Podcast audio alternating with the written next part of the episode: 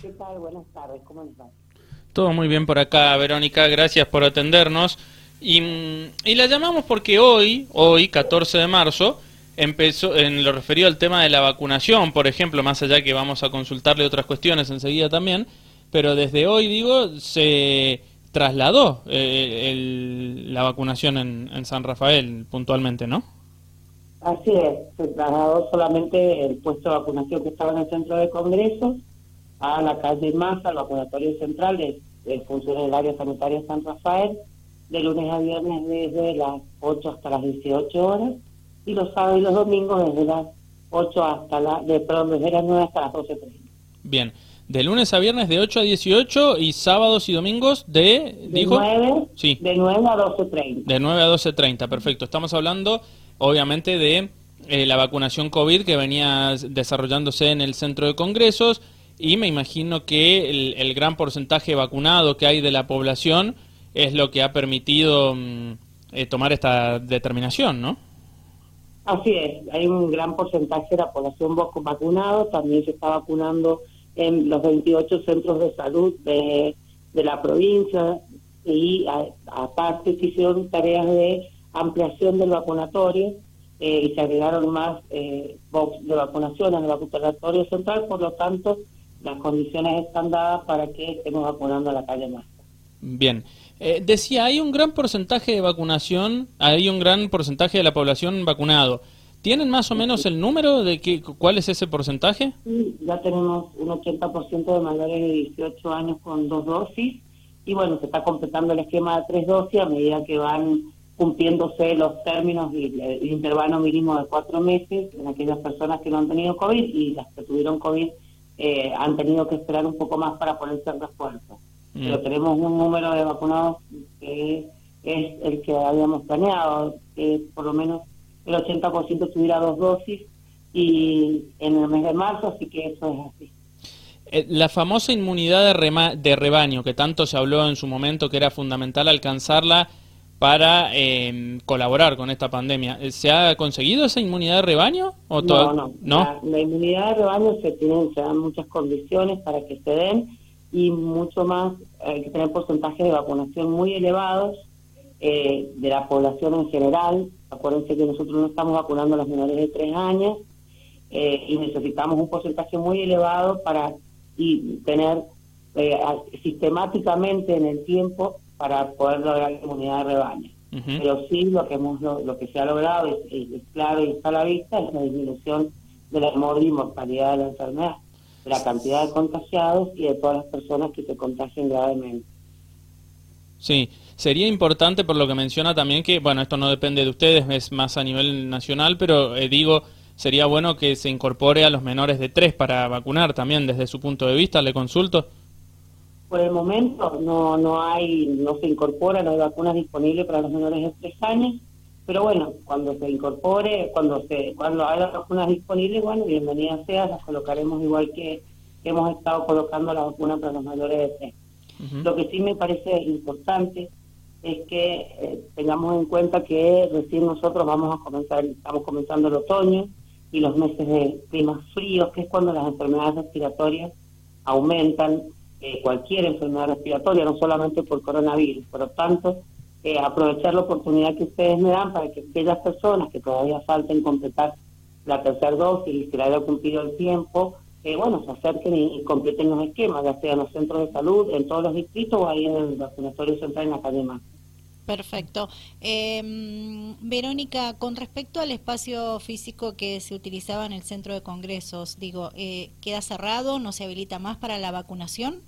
No, no está más por el momento. Si hay campañas o hay que poner, se, vuel- se volverán a abrir, las, a reabrir las instalaciones para la vacunación. Por el momento no es necesario, estamos vacunando muy poca cantidad eh, de personas en el centro de congreso. Ya la vacunación en el vacunatorio central la habíamos eh, abierto a partir del mes de diciembre eh, y estaban estaban viendo más personas a vacunarse al vacunatorio central que al centro de congresos, pues calculo que por una cuestión de, de proximidad.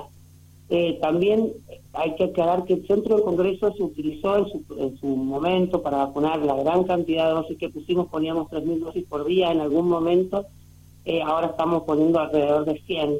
eh, porque estamos vacunando en, en, el, en todos los distritos. Por lo tanto, es mucho menor la cantidad de gente que se vacuna acá en Ciudad, en, en el que se vacunaba en el centro de congreso. En su momento las vacunas eh, no se podían distribuir, era poco y necesitaba una cadena de frío que no permitía, no permitía mandar las vacunas a los centros de salud. Eso ya pasó. Ahora tenemos vacunas que podemos distribuir y, y logística para hacerlo. Perfecto. Eh, digo, imagino que eh, aumentó también la cantidad de personal eh, trabajando y, bueno, los protocolos a, seguir son los mismos, ¿verdad? El, personal que estaba trabajando es el mismo que estaba trabajando en el centro de congreso y están distribuidos también en territorio para poder hacer un para poder hacer un barrido territorial de la vacunación y además también estamos revisando y vacunando en las escuelas revisando libretas de la totalidad de los alumnos en la escuela, del primero a séptimo grado, para evaluar no solo vacuna COVID, sino algún esquema trazado y colocando las vacunas obligatorias de calendario, como se hace siempre, en jardín de 5 y en sexto grado.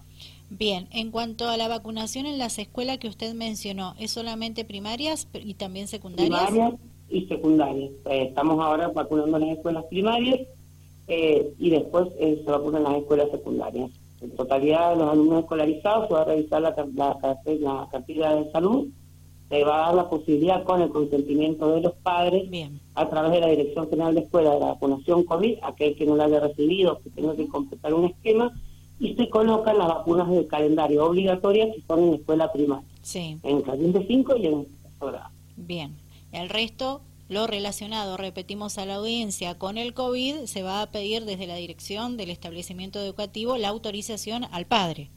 Así es, no se vacuna ningún niño porque la vacunación para COVID ya saben que no es obligatoria, no forma parte del calendario obligatorio de vacunación en nuestro país, por lo tanto se, se pide o se solicita un consentimiento informado que le entregan los docentes a los alumnos. Eso tiene que estar firmado por el padre o la madre y es de la única manera que pues, vacunamos eh, niños con COVID en las escuelas. Si el niño no lleva ese consentimiento, no podemos vacunar. Bien. Eh, Verónica Martínez, coordinadora del área sanitaria San Rafael, con ella estamos hablando en otra mirada en el aire de Dial Radio TV de Rivadavia San Rafael. Verónica, también la consulta es, ¿cuándo comenzaron a hacer la vacunación con el consentimiento de los padres con relación al COVID en las escuelas primarias y secundarias y cómo marcha ese trabajo? Hemos comenzado ahora a partir de la primera semana de marzo, el primer miércoles hábil que fue el 3 de marzo, el, perdón, sí, 3 de marzo. Eh, bien, muy bien. Eh, la, hace muchos años la vacunación escolar existe en toda la Argentina, siempre se vacunó sistemáticamente en jardín de 5 y primer grado y sexto grado, y ahora se, se sumó esto de eh, la vacunación, la posibilidad de vacunación COVID y es nuestra intención también revisar libretas porque, bueno, durante la pandemia muchos chicos por ahí no completaron sus esquemas de vacunas obligatorias y es muy importante que la totalidad de los chicos tengan la vacunación obligatoria al día para evitar otro tipo de enfermedades que no son COVID. Bien. Verónica, en lo referido a lo que le mencionaba Laura recién de que se necesita el consentimiento de los padres para vacunar contra el COVID, porque no es obligatoria en Argentina esta vacuna, no está incorporada al calendario obligatorio. Eh, ¿Qué han registrado ustedes? ¿Tienen algún número? Digo, mayormente los padres autorizan esto, se han encontrado con muchos casos que no.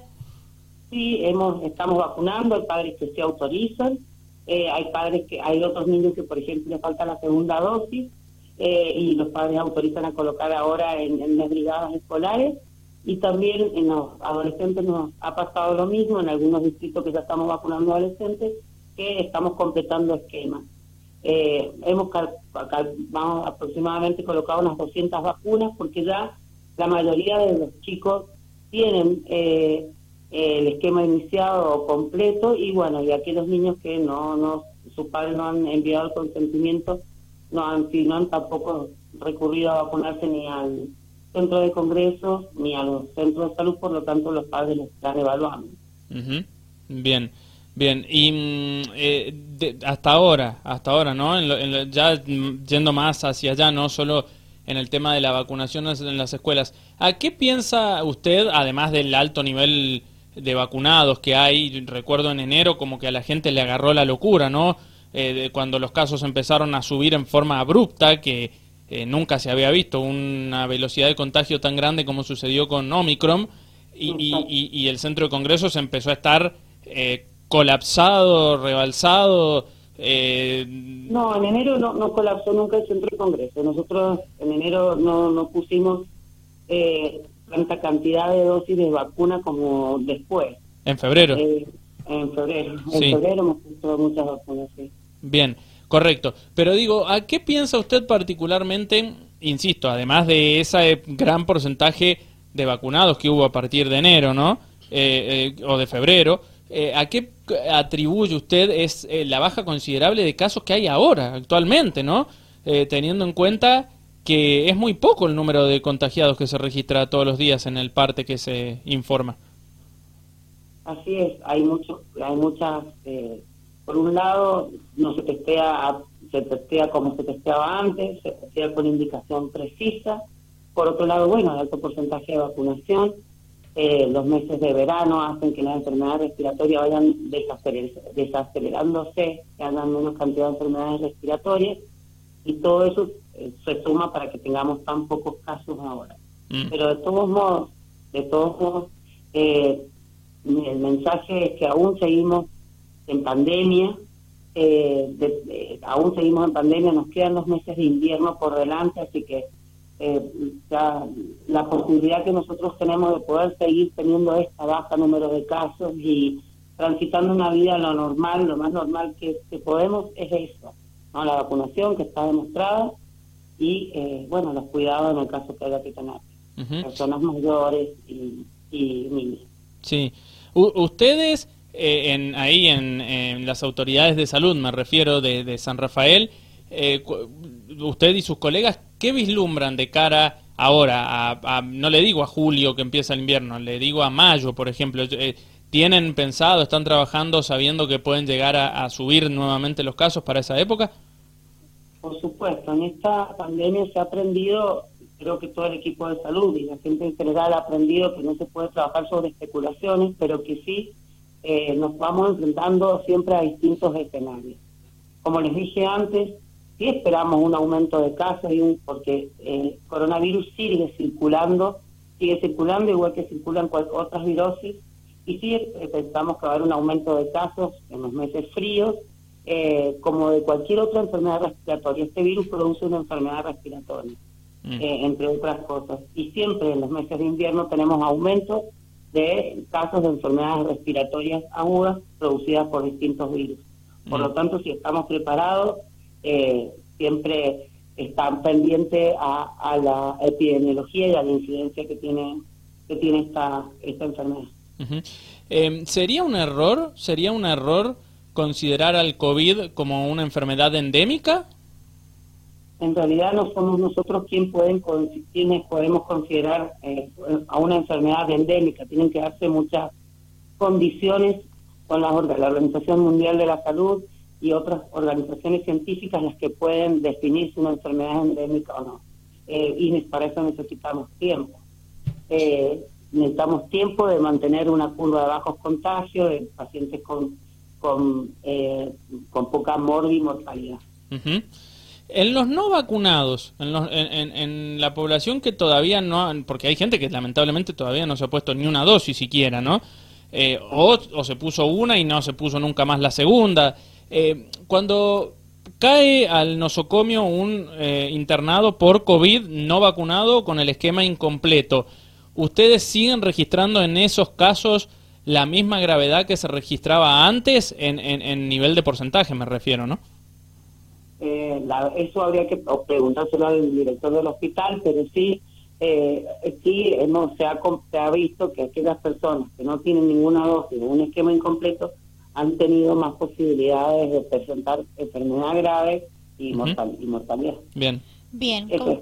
Bien, eh, ¿le parece si recordamos, por favor, los horarios nuevamente del vacunatorio central en San Rafael, tanto de lunes a viernes como los días sábados? Eh, nosotros vacunamos de lunes a viernes, desde las 8 hasta las 18 horas, los días sábados y seguimos vacunando los domingos también, de 9 a 12.30 y en todos los centros de salud provinciales según el esquema de, y calendario de vacunación. Perfecto. Bueno, Verónica, gracias por esta comunicación, ha sido muy amable. Le mandamos un saludo, ¿eh? muy gentil.